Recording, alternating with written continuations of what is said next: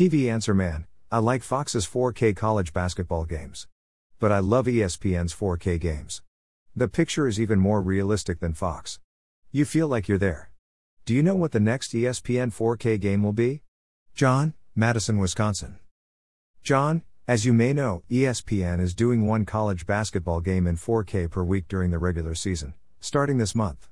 The Sports Network also had a 4K game of the week during most of the college football regular season.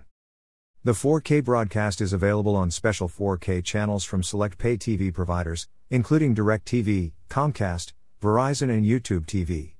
Unlike Fox, ESPN does not provide a 4K stream on its apps, ESPN or ESPN Plus.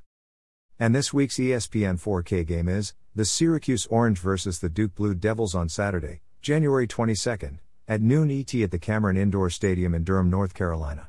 The All ACC matchup will be simulcast in HD on the main ESPN channel.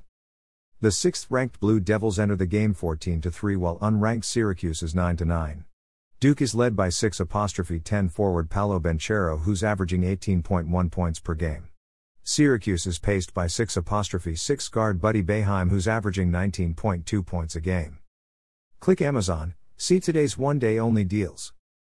Why doesn't ESPN offer more college basketball games in 4K? Unlike Fox, ESPN does native 4K broadcasts, which means it's broadcast on site in 4K as well as transmitted to the home in the format.